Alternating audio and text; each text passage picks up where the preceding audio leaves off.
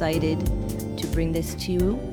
I have been dreaming about how to share my journey and my experience with separation and divorce for quite some time. I kept a journal during that process that I referenced back to um, to see how I had changed, how my thoughts had matured, or how time and space had uh, changed my feelings and my perspectives. And I really felt that it was a healthy experience that we all go through. We all handle it in different ways, but the underlying pains and doubts and confusions, I believe that they're all relative and that we can all relate, that they're universal. So, first of all, my name is Josie. Hello to everyone out there. I figured that it would be a good idea to start by telling you my story so that you will know where I'm coming from and have a little more context once we get into actually going through my journal of divorce. So, about me. Well, I am a Puerto Rican or from Puerto Rican descent, and I was the first member of our family to be born in the continental United States. My parents were not only Puerto Rican, but they were also Catholic. So there was a very stern, strict upbringing. So, um, growing up, there were a lot of rules. I'm proud to say that for myself, I was not a rule breaker. I was not a troublemaker when it came to boys. My parents did not have any problems with me in that aspect. I did have some problems with school. I hated school. I did not like school. So there was some problems there, but as far as boys were concerned, I was not boy crazy. I wasn't chasing around boys. They didn't have to worry about that. Okay, so my first boyfriend. I was sixteen years old when I had my first official boyfriend.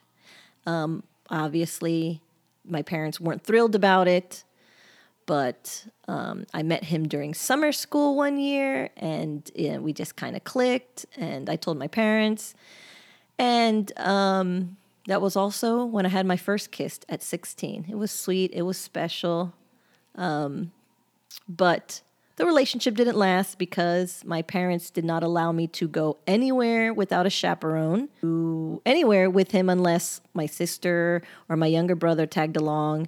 And, you know, kids at sixteen, they want to do a lot more than they can probably do with a chaperone around. And that just was not in the cards for our little relationship. So on a Wednesday, in front of a Friendly's restaurant, before a church group meeting, my boyfriend showed up to talk to me and basically broke up with me.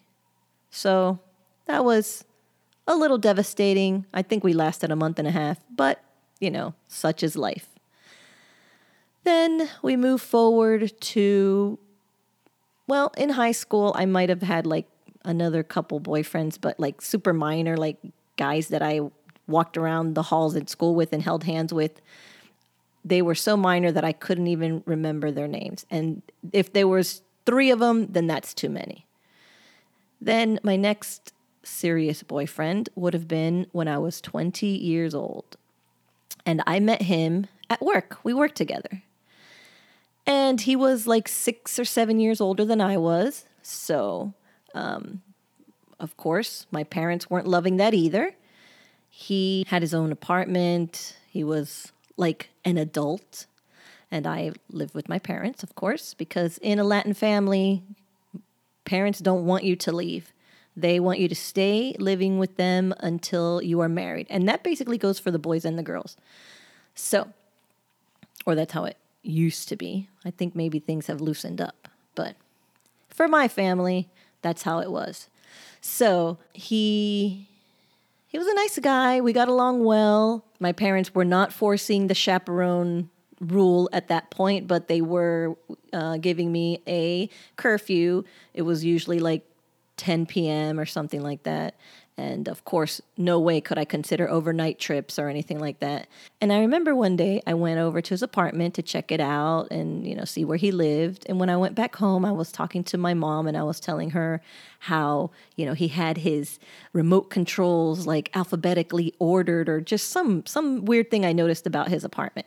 And she kind of gave me this look and then she left. And then she came back with my dad. And then they sat me down and they said, "You went to his apartment?" And I was like, "Yes, I did."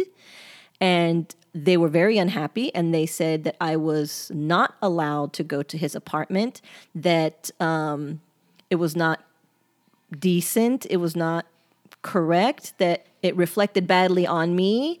It reflected badly on them. And imagine if someone saw me walking out of his apartment. Okay, so that upset me because I know what I should and shouldn't do. They raised me well enough to know how to respect myself and what my boundaries are. So I didn't think that there was a problem going to his apartment because I know what I should and shouldn't do and what I would allow and not allow to do. And if it was because somebody is going to see me walking out of the apartment, I don't care if somebody I know sees me walking out of my boyfriend's apartment. I don't care what they're going to think about me. That doesn't matter to me. But my parents did not feel the same way, obviously. So the new rule was I was not allowed to go to his apartment. Now, I was twenty and I was not really feeling it. So yes, of course, I still continued to go to his apartment. Uh, but I was not dumb enough to bring it up to them anymore. That being said, I had a very strong conviction of not sleeping with him. And um, that came from probably all of the Catholic uh, pounding into me about decency and virginity, and because the Virgin Mary would be sad, and all of this stuff that worked in my head. And that's okay. I felt good about having that conviction. And honestly, I knew that as much crap as I talked to my parents about knowing my boundaries and whatever, that I wasn't going to be able to sleep with him, have sex with him, and then walk back into my parents' house and look him in the face. I just wasn't going to be able to do that. So I knew where my boundaries were. And um, the one thing I will say for this guy is that he respected that. I never felt pressured or felt guilted because nothing happened. I'm not going to say that nothing happened. We fooled around, but it was so, uh, looking back on it now, it was really just the most minimalist of things that could have happened. So that being said, that relationship, even though one day while we were swimming in a pool after a baby shower, he asked me to marry him. And I'm like, sure. So, hey, we were engaged for like five minutes, and then he had to move away because he lost his job and couldn't find a place to work that he felt would pay him what he deserved. And so he moved away, and we had a long-distance relationship for like, I don't know, another five minutes because his best friend then decided to pull me aside because we all worked together and tell me that he wanted me to know that my boyfriend had cheated on me while we were, you know, when we were together. He cheated on me, and I think, if I remember correctly, he actually handed me a letter my boyfriend wrote to his best friend talking about things, and one of the things that he read, that he wrote in that letter that really bothered me was that he basically called me a little girl, and that hurt me. Of course, when I think back on it now, you know what? I was twenty, I was young, and he considered me a little girl, which I guess worked to my benefit because maybe that's part of the reason why he didn't try to um, pressure me into anything, you know, more than the little things that we did.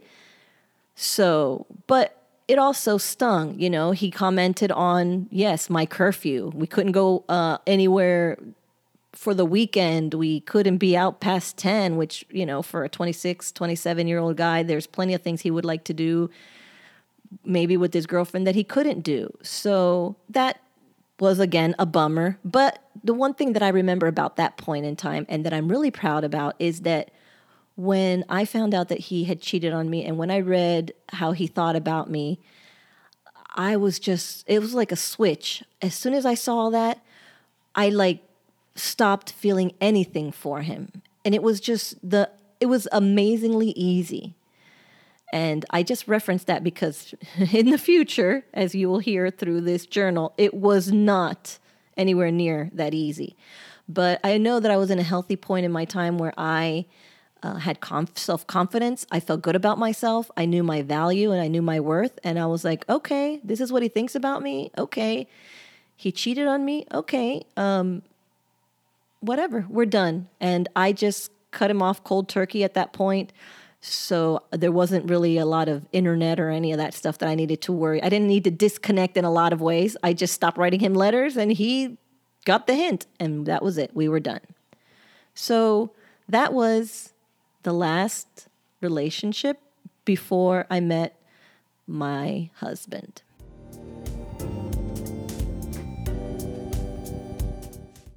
And I met my husband when I was twenty-one years old. And I met him through this thing called America Online. Some of you guys may know what that is, but that was the baby beginning of the internet. That was when the internet was first starting out, when you had to dial up to get in. And I just loved America Online. It was new and different and so cool. And I remember back then I did two things on the internet. Played and chatted on America Online, or I watched trailers for movies with QuickTime. Like, those were the two most amazing things. I could sit there for hours doing that. Well, while I was on America Online, you were in chat rooms and a lot of different people were there and talking. And I will tell you, this was like the infancy of the internet. And there, and when you were in chat rooms at that time, there was a lot of people that just wanted to talk. They just wanted to see what's out there. They just wanted to try this new thing. They were all normal, decent people. You didn't see a lot of weird stuff. You didn't hear a lot of ugliness or crudeness or nothing. It was just curious people trying to reach out further than, you know, their neighborhood or their town. So um, one day I was chatting in a group, and the thing about those chat rooms were that you would say something, you would type something, you could pick your color for your words, and you would type it, and it would go into the room, and then whoever you happened to be chatting with would see what you wrote and reply. By the time they replied, like ten other people had replied, and you had to just keep following the colors to see who is it that I'm talking to, and it kind of looked like a bit of a jumble. But they also had private rooms. So you could open up your own private room and just have one or two or three people in there, which made the conversation a lot easier. So that's what happened. I met this guy one day, and um, his name we're going to go with as Guy. I've also, oh, disclaimer that I haven't said yet. Throughout this story, I will be changing names for certain people and friends and family and, of course, my ex, because I think that even though this is my story, it is a very personal story. And I think it's the least I can do is to do what I can to keep everybody as anonymous as possible, right? So Guy, his name is Guy. So I met Guy, and he invited me to a private chat room. So we went to this chat room, and then we just started talking just about, you know, whatever. Where are you from? What do you do? He lived a couple states away from me. And so we just chatted. It was really, it was neat. And, you know, you can only chat so much, especially back then when it was just typing. There were no pictures. You couldn't upload pictures. You couldn't really do much else but chat with each other. So from there, we quickly moved to the telephone. Also, calling long distance was not cheap back then, but, you know, you did what you had to do. So we started calling each other long distance. He was a college kid on a college campus, you know, living off student loans, broke, but... um So I would call, I would call him, we would talk, we got to know each other pretty well. Um, this was uh, like in a, during a September. I met him around September one year. So we talked and talked and talked like crazy, just on the phone for hours. And my bills, my, my I was going to say cell phone bill, my telephone bill would come t- like three hundred dollars a month, which was crazy back then. I don't even know what I was doing. But, you know, I lived with my parents. I didn't have a lot of bills, so it was okay. And then um, finally we wrote each other, and he sent me pictures of himself. So I was so nervous to get these pictures. I was like praying that he was cute, because by then, you know, my little heart was feeling for him. And I just was like, please let him be cute, because if he's like, you know, super ugly, or, you know, and maybe he'd think the same of me when he saw my picture. But thank God I got his pictures, and he was a real cutie. I was really happy to see that he was cute. Now, of course, I sent, I showed the photos to my parents, specifically my mom. Hey, look here, here's a picture of him. Here's what he looked like. She, of course, was not happy about the relationship already. Of course, it worked out to their benefit that he didn't live anywhere near me, so they didn't have to worry about me going out, uh, having to deal with curfews, or having to deal with, uh, you know, doing anything that would be ill, immodest. I don't know if that's the word. Doing something that would make them stressed out or unhappy. But anyway, when I showed her the photos, one of the photos that he sent me, his friend was flipping the bird to the camera. And forget it. That was the nail in his coffin.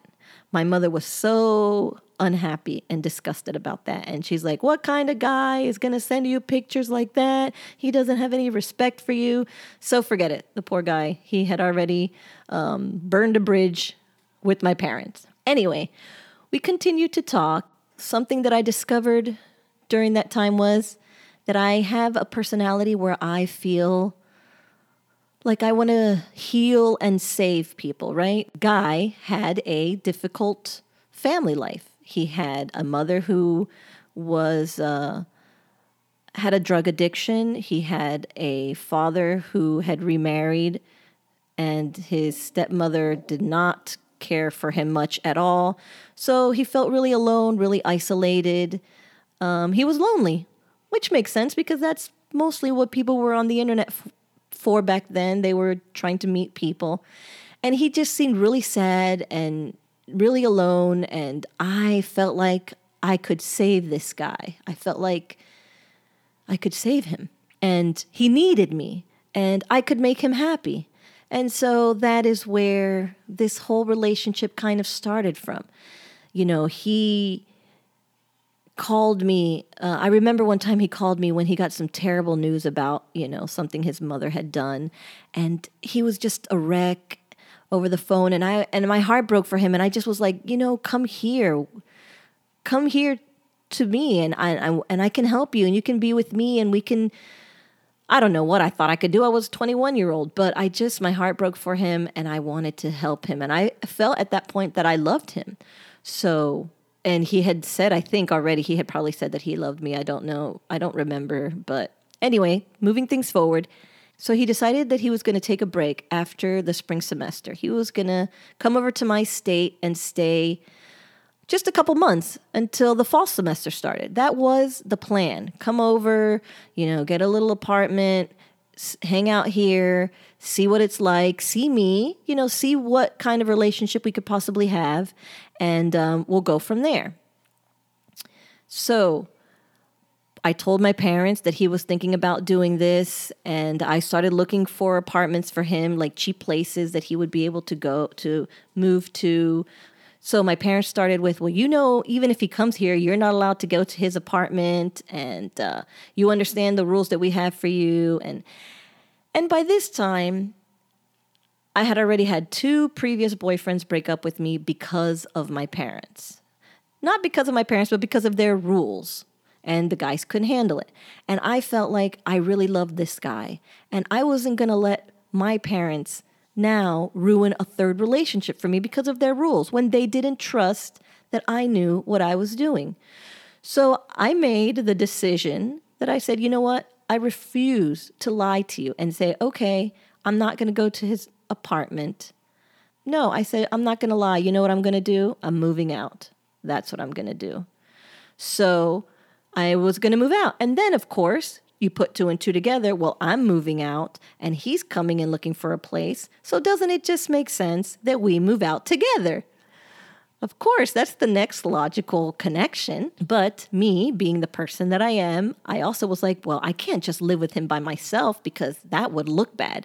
So I went on the hunt to get another roommate so that if I'm living with another person and him, and, you know, the other person would be a girl, then it wouldn't look so bad. So I don't blame my parents. I'm not blaming my parents. Uh, it sounds like I am, but I understand now as a parent myself that they just had their rules and they had their feelings and convictions and they were doing their best, the best they could. But I also felt at that time that, hey, I needed to stand up for myself and on my own and do what I felt was going to be right for me. So we did. We moved in together.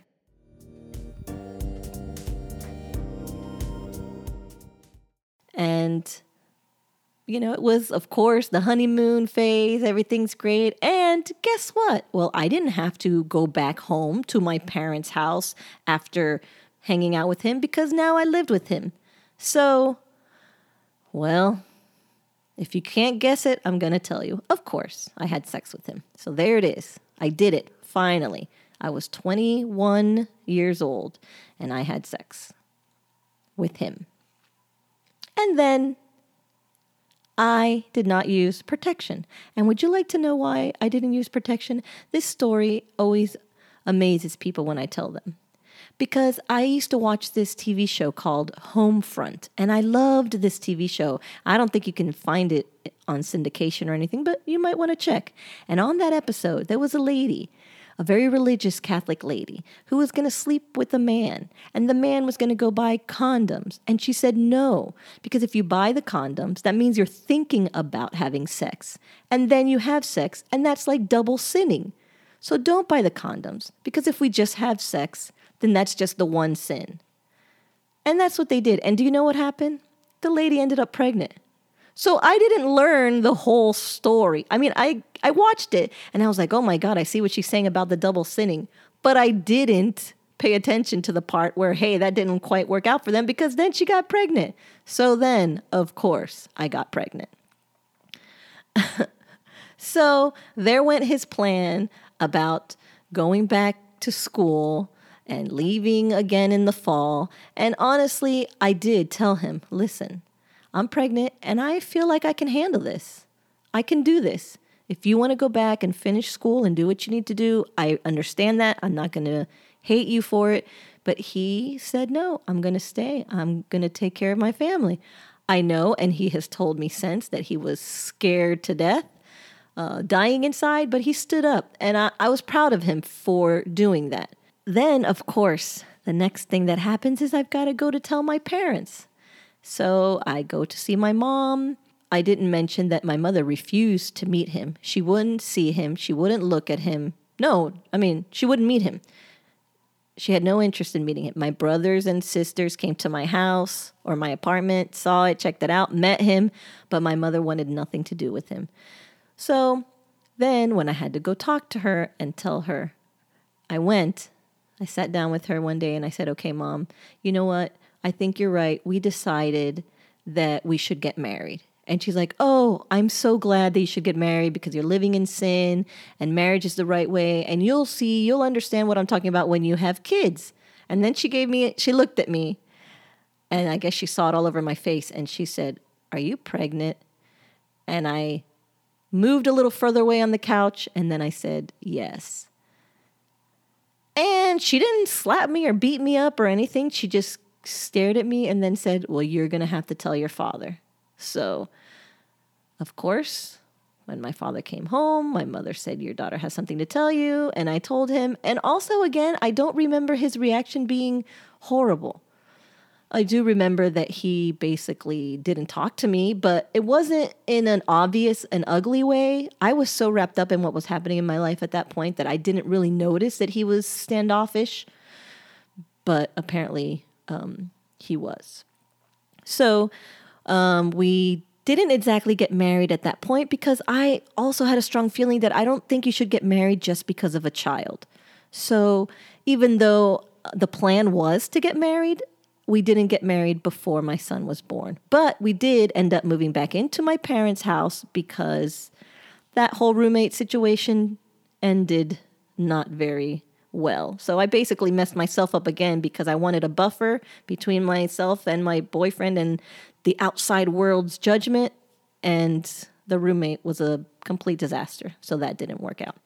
So we moved in with my parents. I had my son. So Guy ended up getting a really good job. He knew a lot about computers. He got in uh, on some technology work, and he we started doing well. We were able to move out of my parents' house into a little apartment.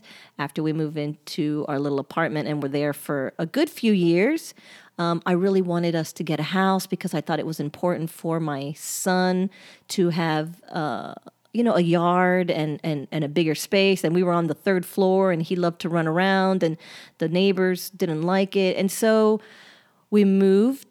We found a nice, beautiful, my, uh, I loved it. I loved this house. We found the most beautiful two-story house with a lot of space and room for everybody. And I don't want to say it was my dream house, but you know what? When I look back now, it's the house I dream about. So I guess it was my dream house. And we found this house and I loved it and it was great. But um, the relationship wasn't great, unfortunately. We had a lot of troubles. Something that I have come to learn is that when you're broken in the way that he was, he grew up without a real family. He grew up without a mother and father Uh, being there constantly. His mother was a mess. His father was kind of non-existent. He didn't understand what family life was like, and he struggled so much with having to be in this family unit. To him, it didn't feel normal. He just didn't understand. This doesn't feel normal to me, he would say. And I'm like, but you don't know what normal is. I grew up with parents that were married. They fought, of course, but they were still together. Uh, when I was twenty-something years old, when I left the house to get married, uh, my brothers and sisters were there. I was surrounded by family all of my life. So this was normal to me. Yes, you go to work, you come home, you play with your kid, you have dinner, you play with your kid some more, you get them to bed. You wake up, you do the same thing. That's, that's, that's life. It really is. That's life. I was a stay-at-home mom, um, and... Even though I was a stay-at-home mom, I was always hustling, trying to come up with different ways to make money. If I made stuff, if I joined, you know, little cell groups, if I did Avon, stuff like that, I was always trying to, to bring in some money myself. And that was, uh, money was another issue between us, unfortunately, because he made a decent amount of money, but he loved to spend. He loved gadgets. He loved electronics. And he hated that uh, he couldn't get everything he wanted. And we would discuss bills. We would discuss payments. I, I handled the bills and everything. And I would tell him, we can't spend it on this because we need to pay for that. And he just, it was always a constant struggle. And I still to this day hate to talk to people about money. I don't like talking about money. I don't like arguing about money. It's very uncomfortable for me. I'm I, I I've become very good at handling my own money, but when I have to discuss money with other people, uh, I, I just I don't like it. I, I I feel very uncomfortable. Not discussing their money. I can help you tell you what to do with your money, but when I have to tell somebody, hey, you know, we got to split this bill or you've got to do this with me, that's where the uncomfortableness comes in. But anyway, that's a whole nother subject. So he, uh, he wasn't happy. And then in his job, a tech job, he was with so many guys, right? He was with a whole bunch of guys, and all of these guys, most of these guys were all in his, their early twenties, just like him. And they were single, and they were constantly doing stuff, doing whatever the heck they wanted, going wherever they wanted, and he had to come home every night to his wife and son. And that was not working for him either.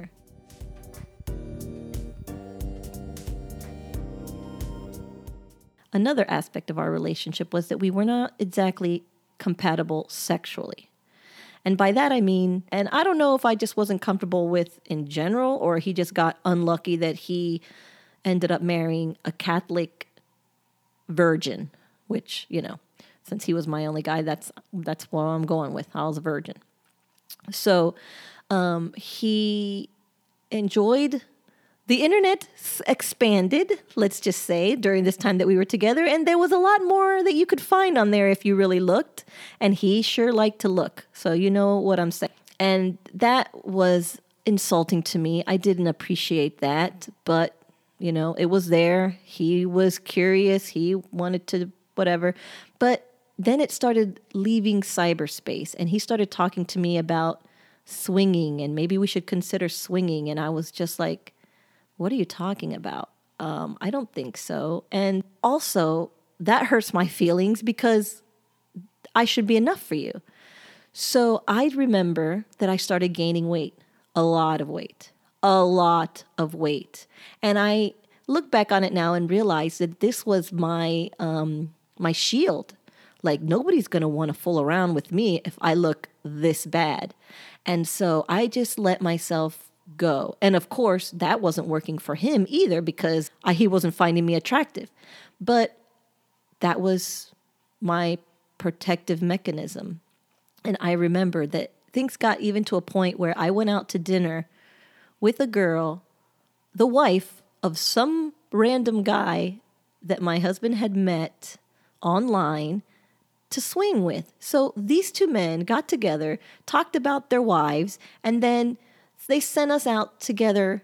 They sent us out to have dinner with each other, to discuss, to see what we thought about each other, and uh, to report back to them. So hopefully, hey, they can have this dream that they've been hoping for, right? So, so I went out to dinner and I met her and we sat across from each other and we looked at each other and we talked. And really what we talked about was that we couldn't believe what we were doing and what we were considering and why we were considering it.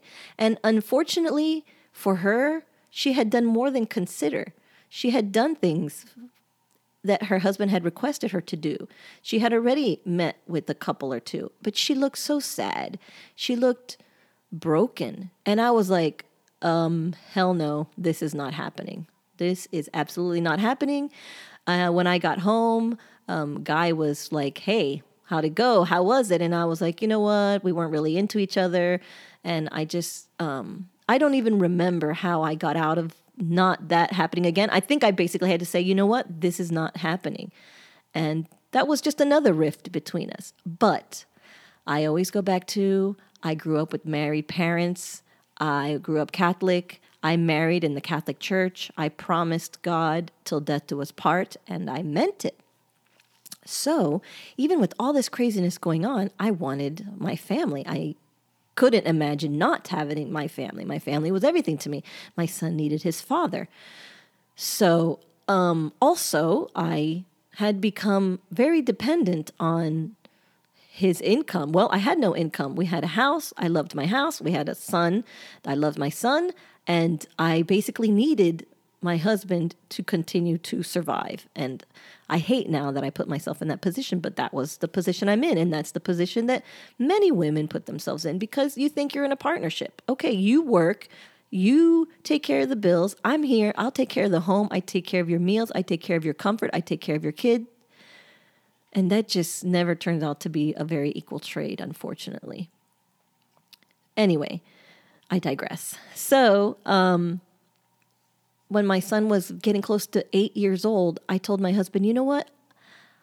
We uh, we should talk about having another child because I don't want my son to grow up being the only child. I mean, he's already eight, so probably it's not going to be such a close connection, but I had always dreamed about a little girl, always my entire life. I always wanted a little girl, and I still had that hope and that dream, and I didn't want to give that up. And even though adding um, baby weight to my already whopping two hundred pounds was going to be scary and apparently way scarier of a thought for my husband than for me, It, um, I, I wanted that child. And even though we were in a, weren't in a comfortable, happy relationship, I wanted that other child. And so he said, you know what? Sure. Let's talk about it. How about February? Let's talk about it in February. So, okay. I said, let's talk about it in February. Well, when February came around, I'm like, okay, it's February. We said we would talk about having a child. And he said, yeah, you know, I thought about it. And I think that I want a break instead. I'm not happy. I think I need a break.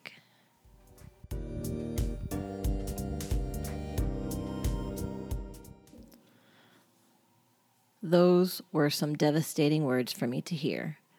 I came into the room thinking we were going to have baby talk, and I walked out of the room hearing that my husband was not happy, needing a break, wanted to break up. I, I don't know what I heard. I wasn't sure. So we decided that he would take a weekend or five days and stay at a hotel. Of course, financially, we were not really in a position for him to be able to go to a hotel for an extended amount of time. And so he he went. I remember there was a weekend included there, or I just remember that my son was acting weird and wanted to see him. And I told him, I think you should take him for one night, even though it was just a hotel, so they could spend time together. And he took him, and then I was miserable that night, and I was just a mess and crying because then I was alone in the house and too much time to think, so that probably didn't work out so well. And he told me so. He said, it was too soon. You shouldn't have sent him with me. But he was right. So then when uh, I call him one night to see what he's doing, he had come back from salsa dancing. He had gone to salsa dancing. And I was just like, are you kidding me? We're broke. I'm, you know, juggling bills so that you can go and stay in this hotel. And then you're salsa dancing? Like, what is this about? Anyway, he was, well, experienced what life would be single. I guess he was really taking full advantage of that time. And uh, he came back to the house because we just couldn't continue to pay a hotel. And he still felt that he needed a break. And then this is where one of the biggest regrets of my life is. I don't even understand why. I think, well, no, I do know why. Because I didn't believe that this was really going to happen. And because I still wanted to protect him because he had moved to my state. He had friends, but he didn't have any close friends. And I had all of my family here. And so, like a moron, I said, you know what? Okay, I'll go to my mom's house and you can stay in the house. And I packed all my stuff and I packed my son and I left the house that I loved so that he would have a place to stay, instead of making him go live with one of his single buddy friends or figure it out. I figured it out for him. I was still making his life easier when he was breaking up with me. And I just, uh, that, I hate myself for that. I, I think back and I'm just like, you dummy, you dummy, you dummy. But I can't dwell because it's not healthy. But I, I regret that more than many things that I have done in my life. I really regret that move. Who knows what have hap- what would have happened at that point. But I should have not walked away from my house. I should have not done it. But I did. And that is where my journal begins. And so I think with that, I will end this episode. I hope that you found it interesting. I hope that you're interested in hearing what happens next. I hope that if you're going through a divorce or have gone through a divorce, that maybe you kind of um, will be able to feel some sort of connection to this journey.